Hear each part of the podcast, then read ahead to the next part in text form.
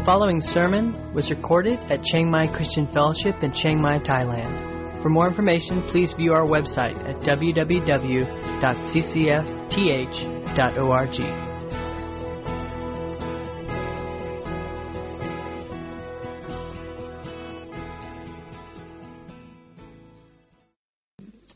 As you know, this uh, story is called uh, by most people the Transfiguration. Uh, I don't know about you, but for me, this is one of the most confusing events in the Gospels.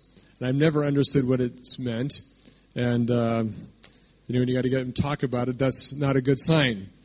But I've studied hard, and uh, hopefully I've learned some things that will be helpful. And there's lots of questions in this passage, lots of things that people wrestle with, some relevant, some rather irrelevant, but um, questions like why was Jesus hanging out with dead guys? Um, and what does that mean? Uh, somebody asked me how, um, you know, how did they know? How did Peter know it was Moses and Elijah? Were they like wearing name tags, or you know, how did how did that work? Like little like sim characters, you know, they have a little bubble over their head that said Moses. I don't, you know. Um, and, and a more important question is why why Moses and Elijah? Of all the possible people from the Old Testament that could have showed up and met with Jesus, why those two? Uh, why not, for example, Abraham and David, or Samuel and Israel, uh, you know, Jacob, or why not Moses and Isaiah? Right? Uh, questions we need to answer. And and really, most importantly, really, what is this story about? Uh, Jesus comes, he prays, he, he glows in the dark. The disciples see it, they want to build him a tent, and then they, it's over, right? What does that mean? Um, what, what is the meaning and significance we are to understand from this event, right? Um, I have a picture here, and actually, yeah, it's not a great picture, sorry, but um, there's one of the other questions that's totally irrelevant is what mountain this took place on. A couple of candidates are Mount Tabor and Mount uh, Hermon. Uh, I vote for Mount Hermon, which is the picture here. It's a peak that rises to about 9,000 feet, has snow. They actually have skiing on that mountain now, not in Jesus' day. Just clear on that. Uh, I, if, if I was to pick, I would pick uh, Hermon. There's actually some good reasons why that is a likely place. Um, so as we look at this story, um, really it's important to see it in its context. And the context here is that Jesus has been um, up really to this point in Luke, uh, demonstrating through his words and through his actions who he is. And the question has come up several times who is Jesus? And then finally, Jesus uh, asked that uh, himself of the disciples. He said, Who do the crowds say that I am? And they said, well, some say Elijah, some say uh, one of the other prophets, some say John the Baptist. And Jesus says, yeah, but who do you say that I am? And uh, in Jesus' school of ministry, for the disciples to really be effective in doing the ministry that Jesus was called was calling them to, that was a really important question to answer. Who is Jesus? And of course, Peter correctly answers more than the crowd, you're not just a prophet, you are the Messiah uh, which was true, but uh, clearly the disciples did not understand the fullness of what that meant. And so Jesus begins to explain and unpack what the Messiah was, because it's different than what they understood. And he says the Messiah, it's true, but uh, the Messiah must uh, be rejected by the leaders of Israel. Uh, he must be killed, in fact, by the leaders of Israel. He will then rise again after three days. Uh, the disciples wrestled until actually till after the cross, understanding and grasping what Jesus was saying and what he meant by that. That he was he, he was speaking more plain than he ever did. That dying means dying, and uh, rising again means coming back to life. Uh, so Jesus is is in, uh, teaching this message, and on top of that, it's clear that if if that's what the Messiah meant, uh, one who would give his life, that following him also uh, was not going to be the kingdom life that they had envisioned. It, it was not going to be a future day of glory where uh, Jesus was going to overthrow Rome and they were all going to get fancy houses and mansions and live the good life. In fact, quite the opposite. Jesus said, You must deny yourself, you must take up your cross and follow me. uh, living very much the same kind of sacrificial, uh, selfless life that I am living and giving my life for you. Um, and at the end of that section where, uh, that we looked at last week, as Jesus is um, explaining to them what, what it means for him to be Messiah, Jesus says these very interesting words. He says, I tell you the truth, some standing here right now will not die before they see the kingdom of God. Right? So Jesus makes a, a very interesting promise. He says, among the 12 that were with him right then, he said, I tell you, some of you are going to live long enough to see the kingdom of God come in. Well, what exactly did Jesus mean by that?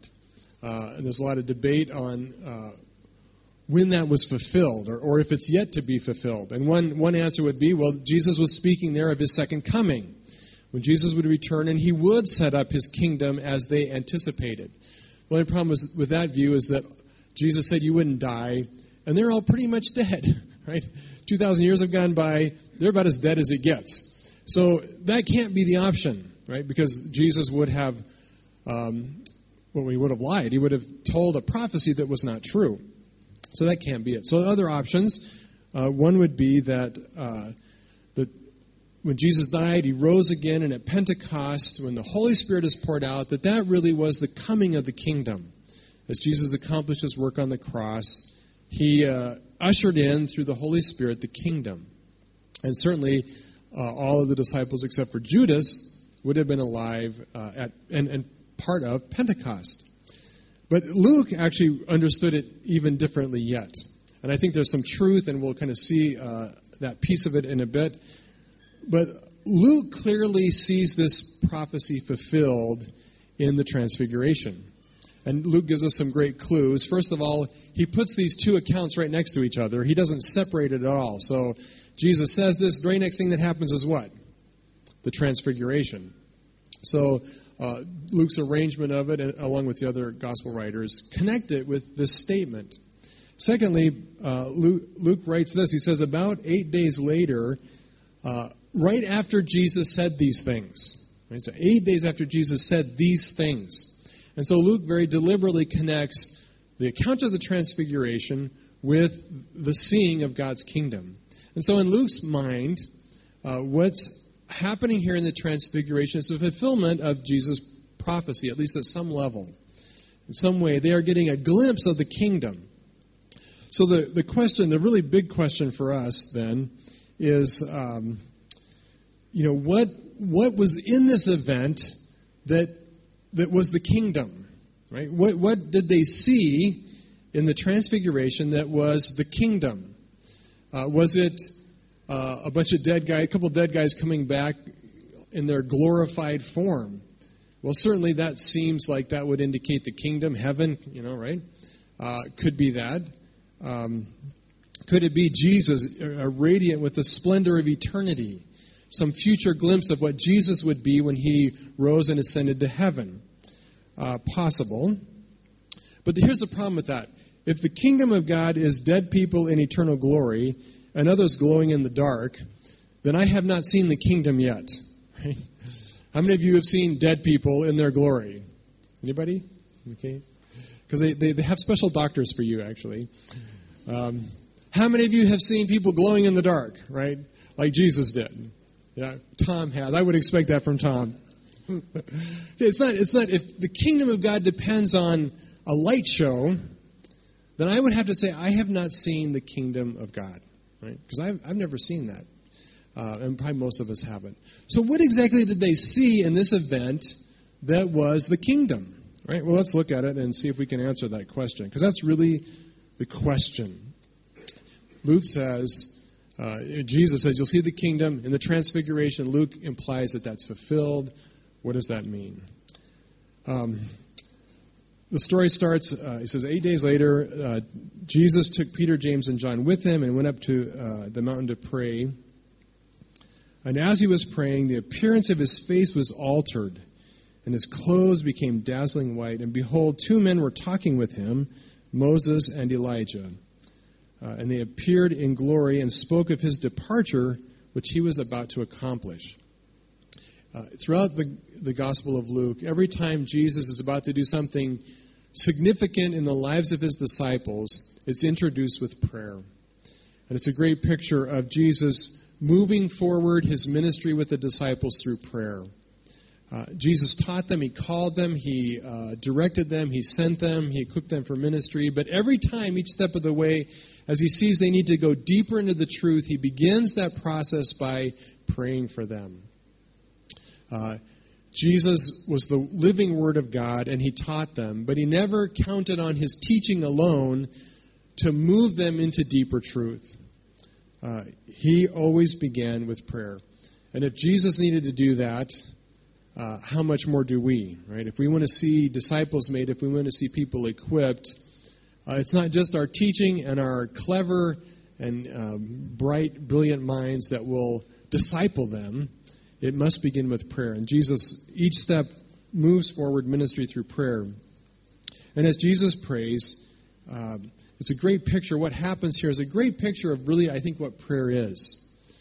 Uh, for prayer, for Jesus, prayer was always entering into God's presence.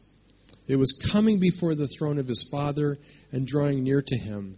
And uh, we get a glimpse of that here in the Transfiguration as Jesus prays. Uh, the, you know, he, he is, is, in a sense, transported into the heavenly realm. And in this picture, we see, we see that happening as uh, the saints of, of heaven start um, popping up in the scene, right? And it's a great picture of what prayer is. Prayer is not simply uh, sending God an email of our requests, although in some sense it is that. It's not simply petitioning God with the things we need. Ultimately, prayer is drawing into God's presence. And we see Jesus do that, uh, entering into the very uh, presence of heaven uh, before the Father. And as he does that, uh, he is transformed. Uh, and his uh, from the very in, inner parts of his being, he becomes radiant with glory. And it says his face becomes other. Jesus radiates um, the glory of the eternal as he draws into God's presence, as he prays with the Father, as he enters the heavenly realm. And it's a great picture of that. Uh, now, you know, I can't promise that if you really learn the art of prayer, you'll have this happen to you literally, but it is what should happen to us in a very real sense. Prayer is drawing into the Father, and it's transforming. It ought to change the very character of our face and our nature. And uh, Moses standing by reminds us of, of how this happened with Moses. And if you remember, as Moses went up on the mountain and, and stood in God's presence, he came down off the mountain, and what happened to his face? It also was radiant with the glory of God. And he had to wear a veil because the people could not look on his face. And that's, that should be happening in our life. As we pray, as we draw into the presence of God, it should be transforming our very countenance and nature. It should be making us uh, radiant with the glory of God. And so it is a great picture of prayer. And, and it deserves a whole sermon just on that alone. But we're going to move on uh, to the bigger meaning of the passage. Uh, and it says that as Jesus is praying, Moses and Elijah appear also in a glorified state or form. Uh, so the question is, and one of the things that will help us understand this passage is why these two guys? What's significant and important about Moses and Elijah that they appear in this scene, in, the, in this context, in the setting of God revealing the kingdom? Well, um, some of the common answers uh, are that uh, they represent the law and the prophets. And that's usually the most common answer given. Moses, of course, was the one who uh, received the law from God on Mount Sinai, on Mount Horeb, and he wrote it down and he delivers it to Israel. Uh, he's attributed uh, as writing the Pentateuch. So he represents the law, the old covenant uh, that God instituted with Israel as a nation. Uh, that makes sense. Uh, and, and so Elijah is, is considered to be the representative of the prophets. And certainly Elijah was a prophet. Uh, and uh, if, oftentimes the New Testament refers to the Old in its whole as the law and the prophets. So the understanding of this would be that Jesus um, kind of draws into and he's there with uh, with the whole Old Testament, you know, the law and the prophets. Uh, the problem with this view, though, is that I, I don't like it. and here's why. Uh, not that my opinion matters, but uh, Moses makes sense. You know, Moses, the author of the law, makes perfect sense. But Elijah is not a great representative for the prophets. Uh, and the main reason is that uh, Elijah didn't write anything down. Right? You think of all the prophets in the books of the prophets. Uh, has anybody read the, the book of Elijah? Right? Not there, right? None of his sermons are written. Elijah didn't write anything down. So if we wanted to represent the written uh, body of sermons of the prophets, we wouldn't pick Elijah. We'd pick, you know, like Isaiah or Jeremiah, somebody who actually wrote down what he preached, right? So uh, Elijah is kind of a strange choice for that. And even if we say, even if we say, well, yeah, but still he represents the prophets, what does that really mean? What, what about the prophet's message is relevant about Elijah?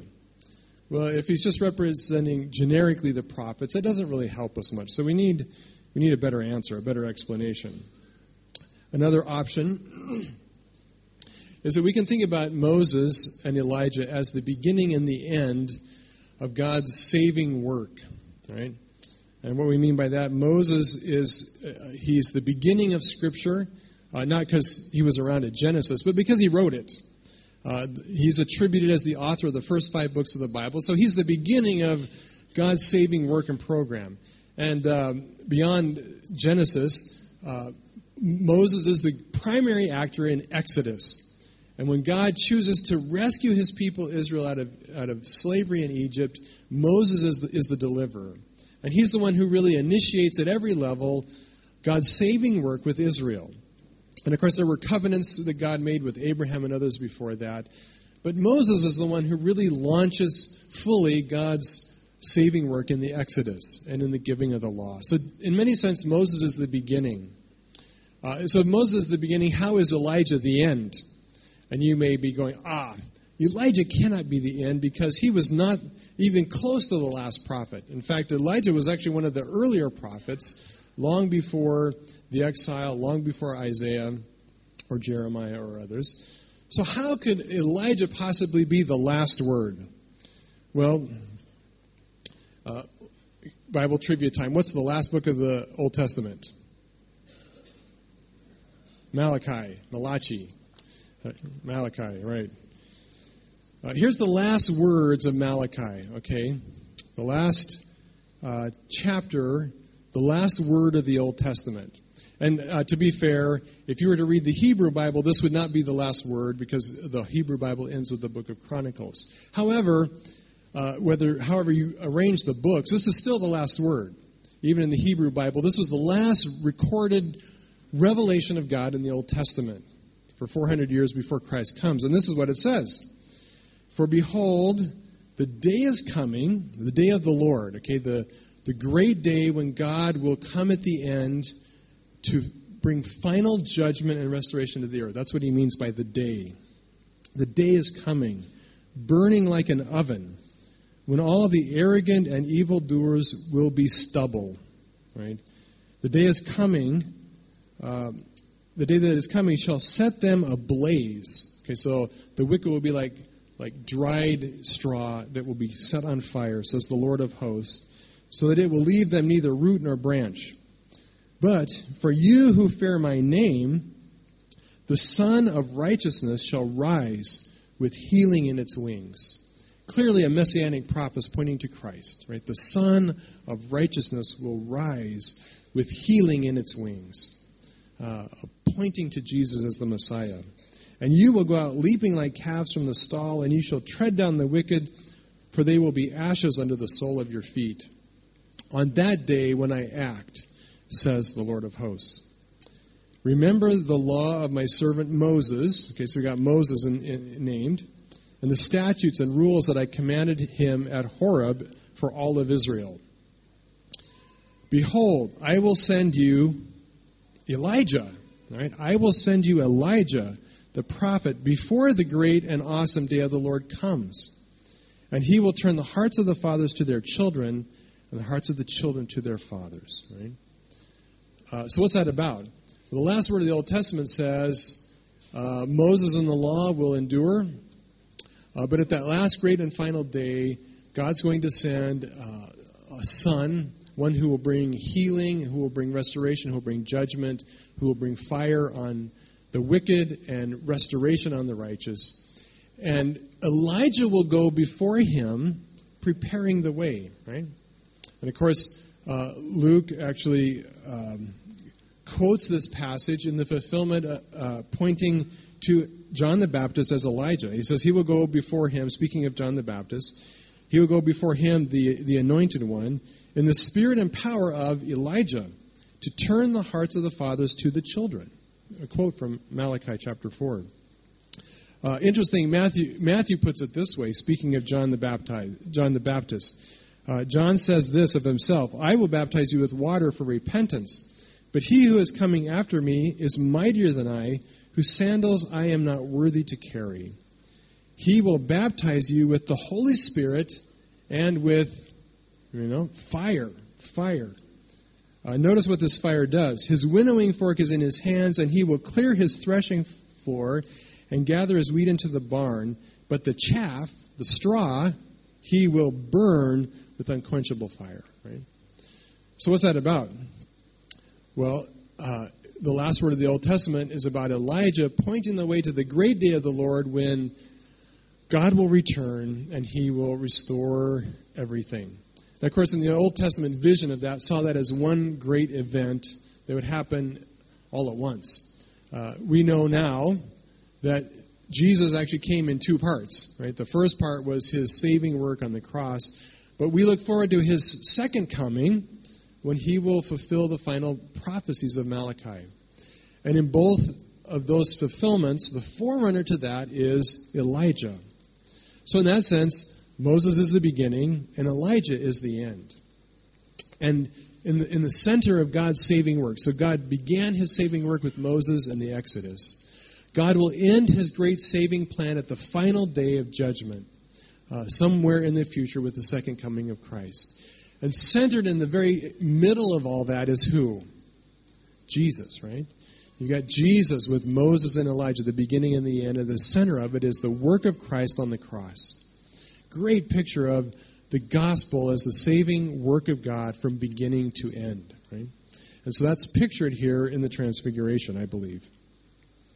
Um, but there's more. Okay, real briefly, uh, Moses and Elijah also represent the great messianic hope. We don't have time to go into it or don't need to a lot, but just real quickly, um, where did the idea of Messiah come from? Well, it came most clearly from two key sources. The first was Moses.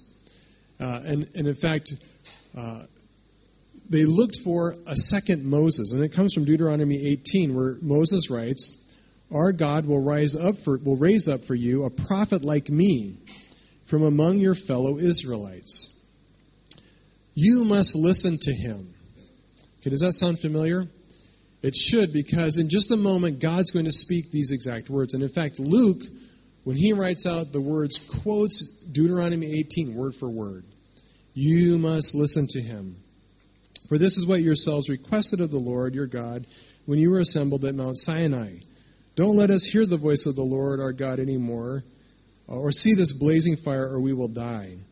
Then the Lord said to me, What you, they have said is right. I will raise up a prophet like you, like Moses, from among their fellow Israelites, and I will put my words in his mouth. Israel were, was looking for a messianic prophet in the order of Moses, right? Uh, from Deuteronomy 18. Secondly, we've already talked quite a bit about this. Um, Malachi 4 and other passages point to one who will come for whom Elijah would be the forerunner. So the great messianic hope that the Israelites lived with is attributed back to these two guys. So it makes sense that they would be there. The question is, who's Jesus? And uh, the, uh, Peter rightly answers, he's the Messiah. And so at the Transfiguration, God is, in a sense, confirming that answer. He's saying, yes, you are right. And he puts Moses and Elijah alongside Jesus to say, if there's any two guys in the whole Old Testament who could be witnesses to the Messiah, it would be these guys. If we want to have a court, courtroom setting and we want to call witnesses and ask, is this the Messiah? These two guys were the most vocal, uh, clear witnesses to the messianic hope.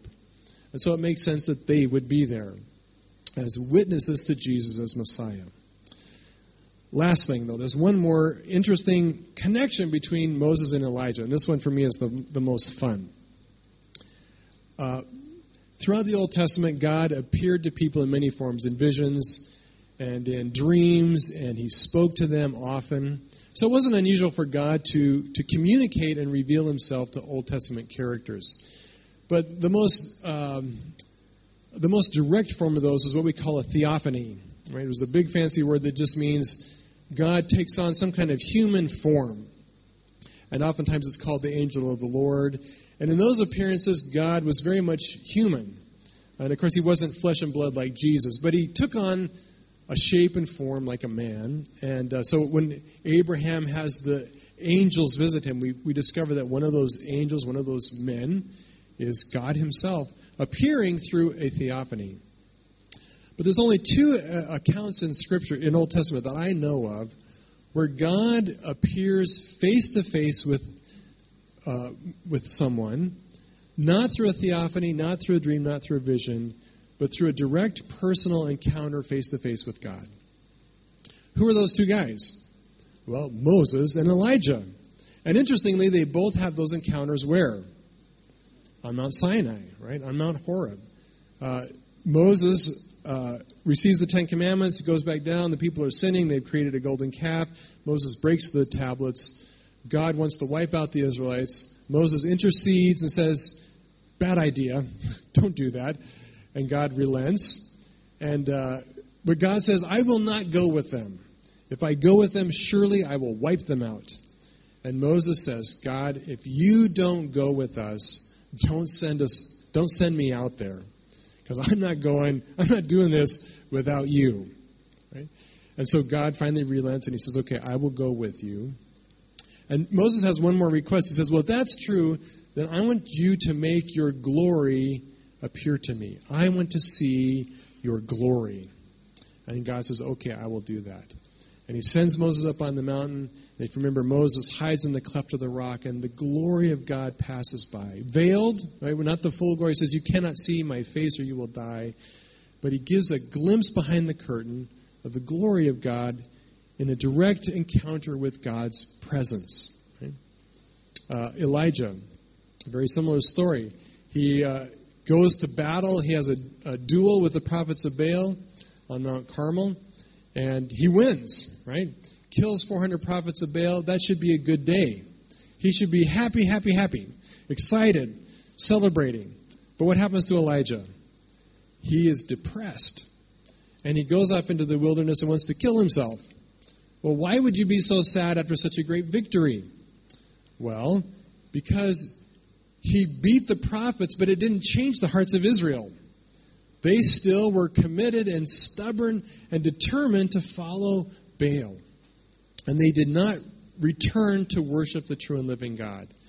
And Elijah's like, What is the use? After that, they still won't turn. So he's sad and depressed, and so what does he do? So he goes on a 40 day excursion through the wilderness to Mount Sinai, to Mount Horeb. And he goes up and he encounters God there and God meets him face to face, and God speaks with him. Um, hang on to that thought, because I think it will help us understand what this passage is about.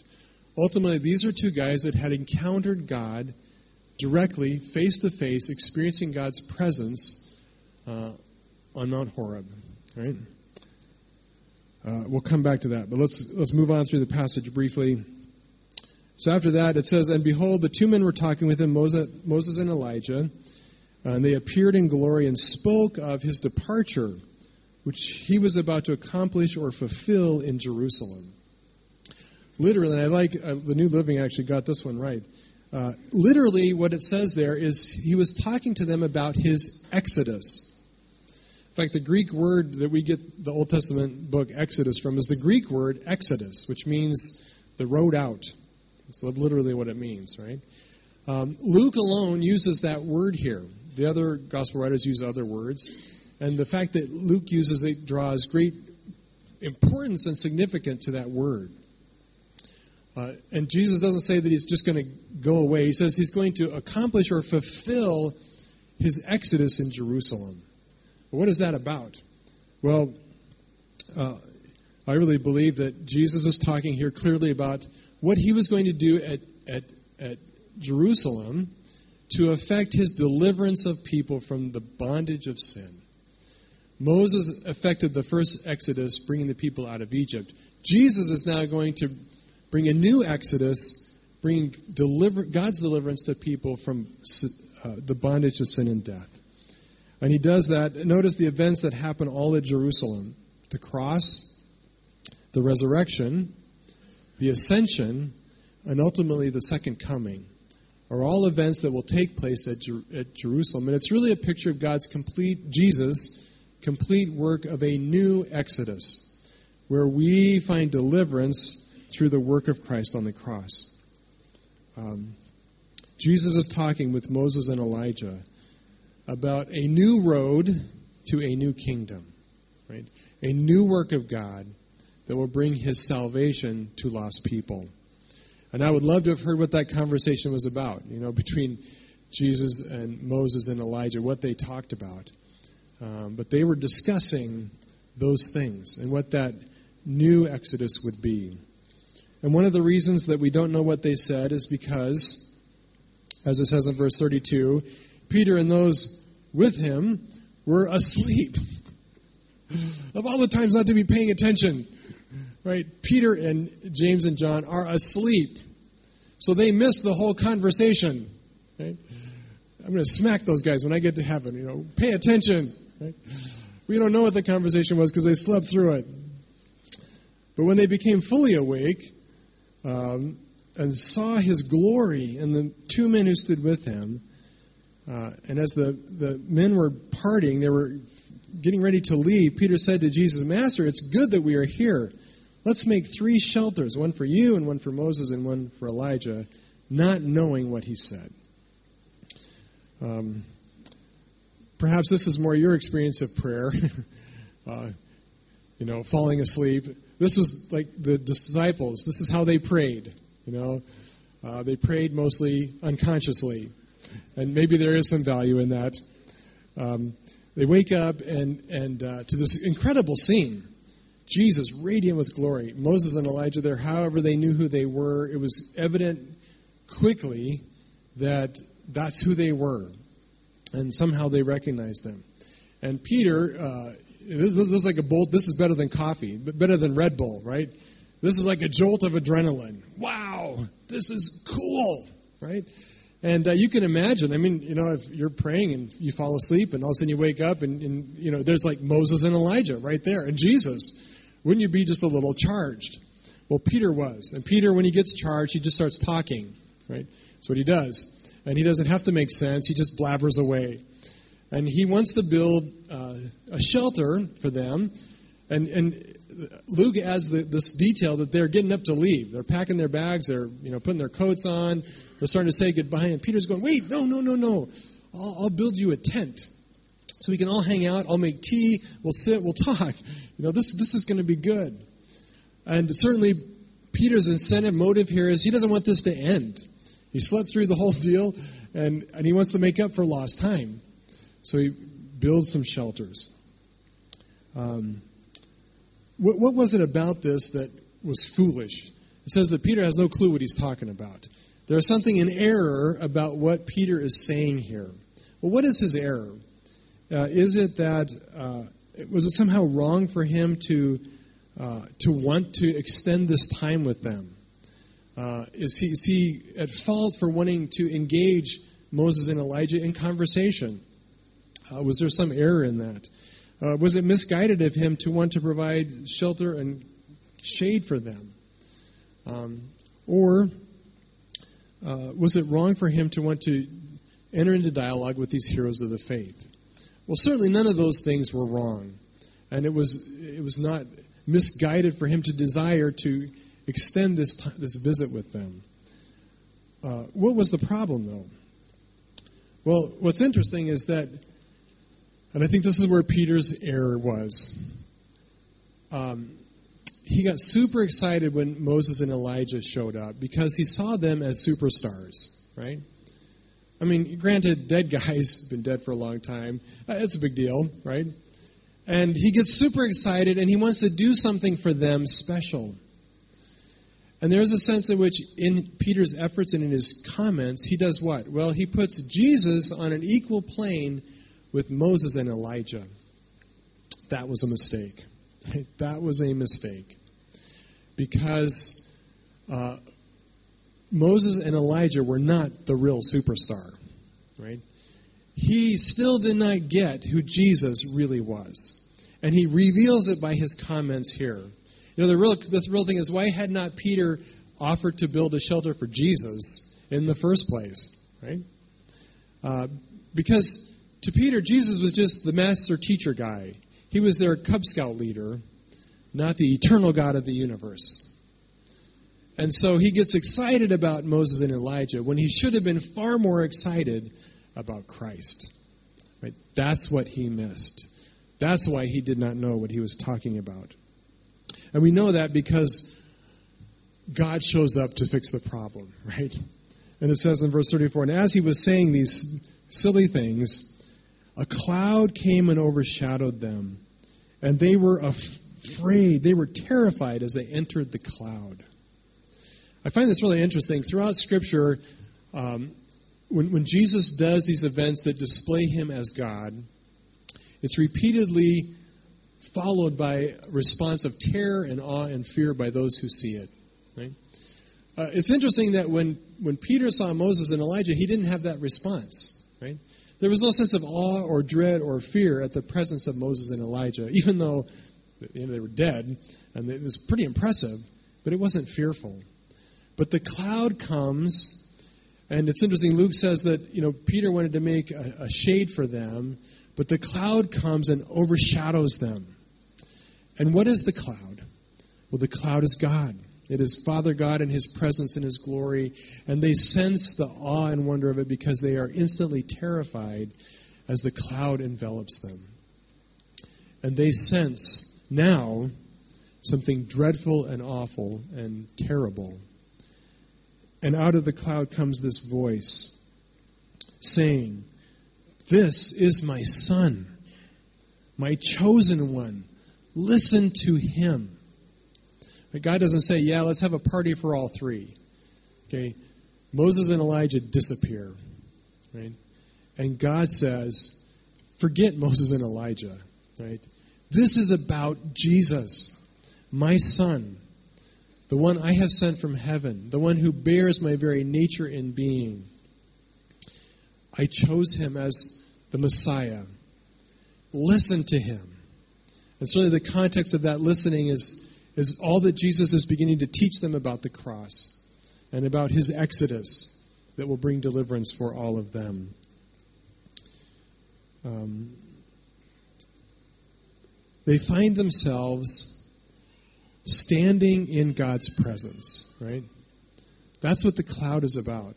It is the same cloud that Moses experienced when he was on Mount Horeb and the same presence that Elijah experienced when he was on Mount Horeb. And now, Peter, James, and John are encountering the direct glory of God veiled in the cloud.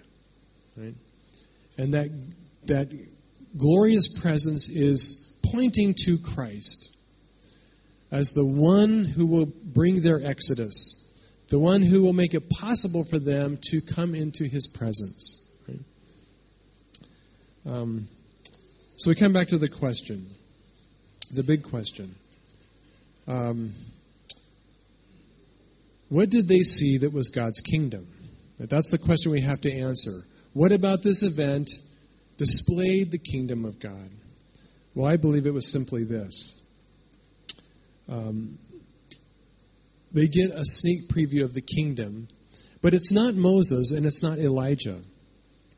It's not even Jesus uh, necessarily because he's radiant with glory, right? Uh, because Jesus didn't change, even though he was kind of glowing. Uh, he was not transformed in prayer like we were. They just saw who he really was for a moment. Um, one of the mistakes we have is that often we think God's kingdom is going to be a glorious light show. And it's true at the second coming it will be. Right? Nobody's going to miss that one. And when Jesus comes in the second coming, it will be spectacular.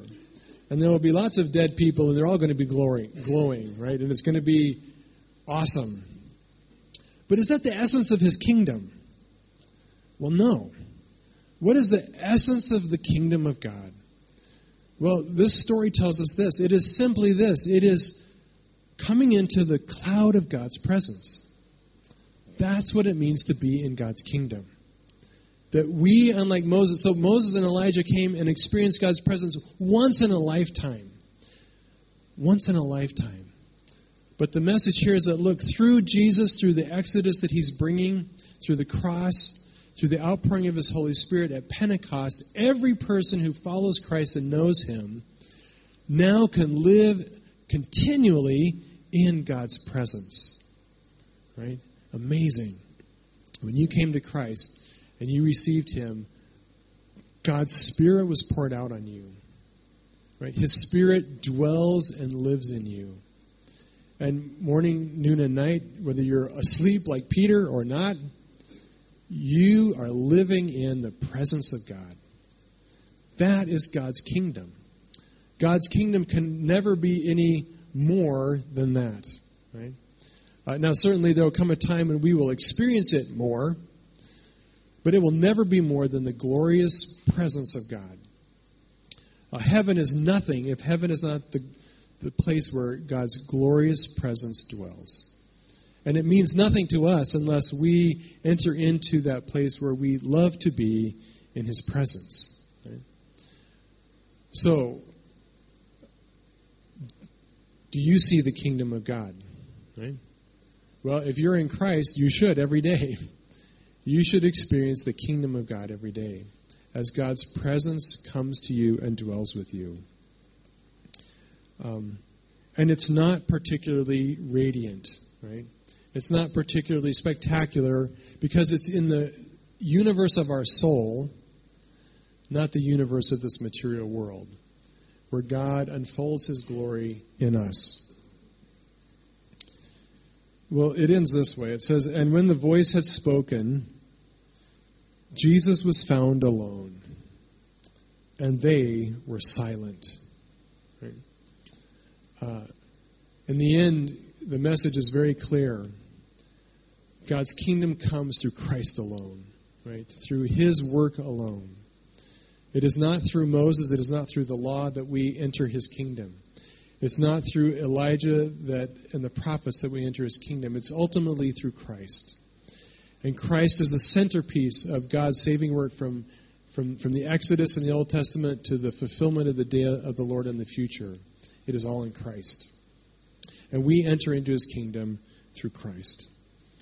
Uh, and in spite of the significance of this event, all three disciples were stunned with silence.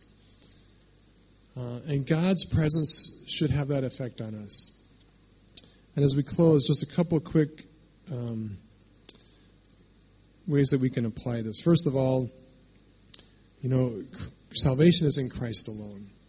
We need to be focused on Him alone as the way through which we come into God's kingdom uh, through the cross, through the resurrection, through his ascension, and through his second coming.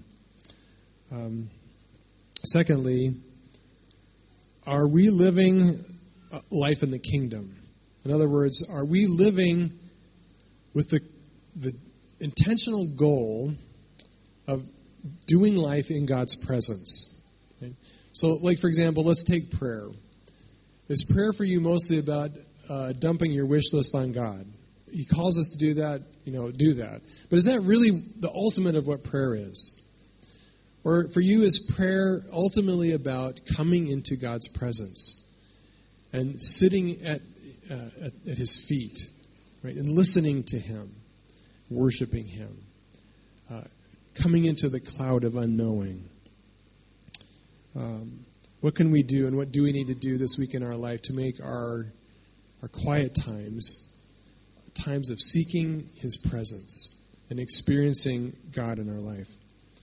Um, secondly, Um, lastly, uh, to do that takes quiet and still.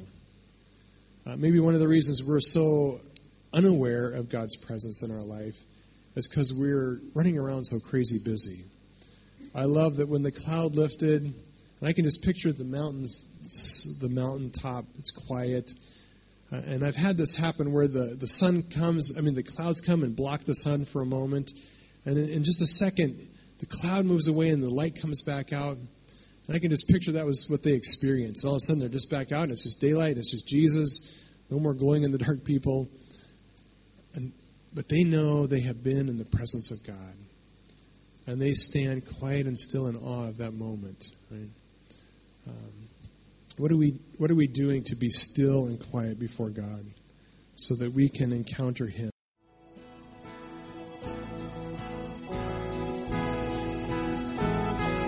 You've been listening to a sermon recorded at Chiang Mai Christian Fellowship in Chiang Mai, Thailand. For more information, please view our website at www.ccfth.org.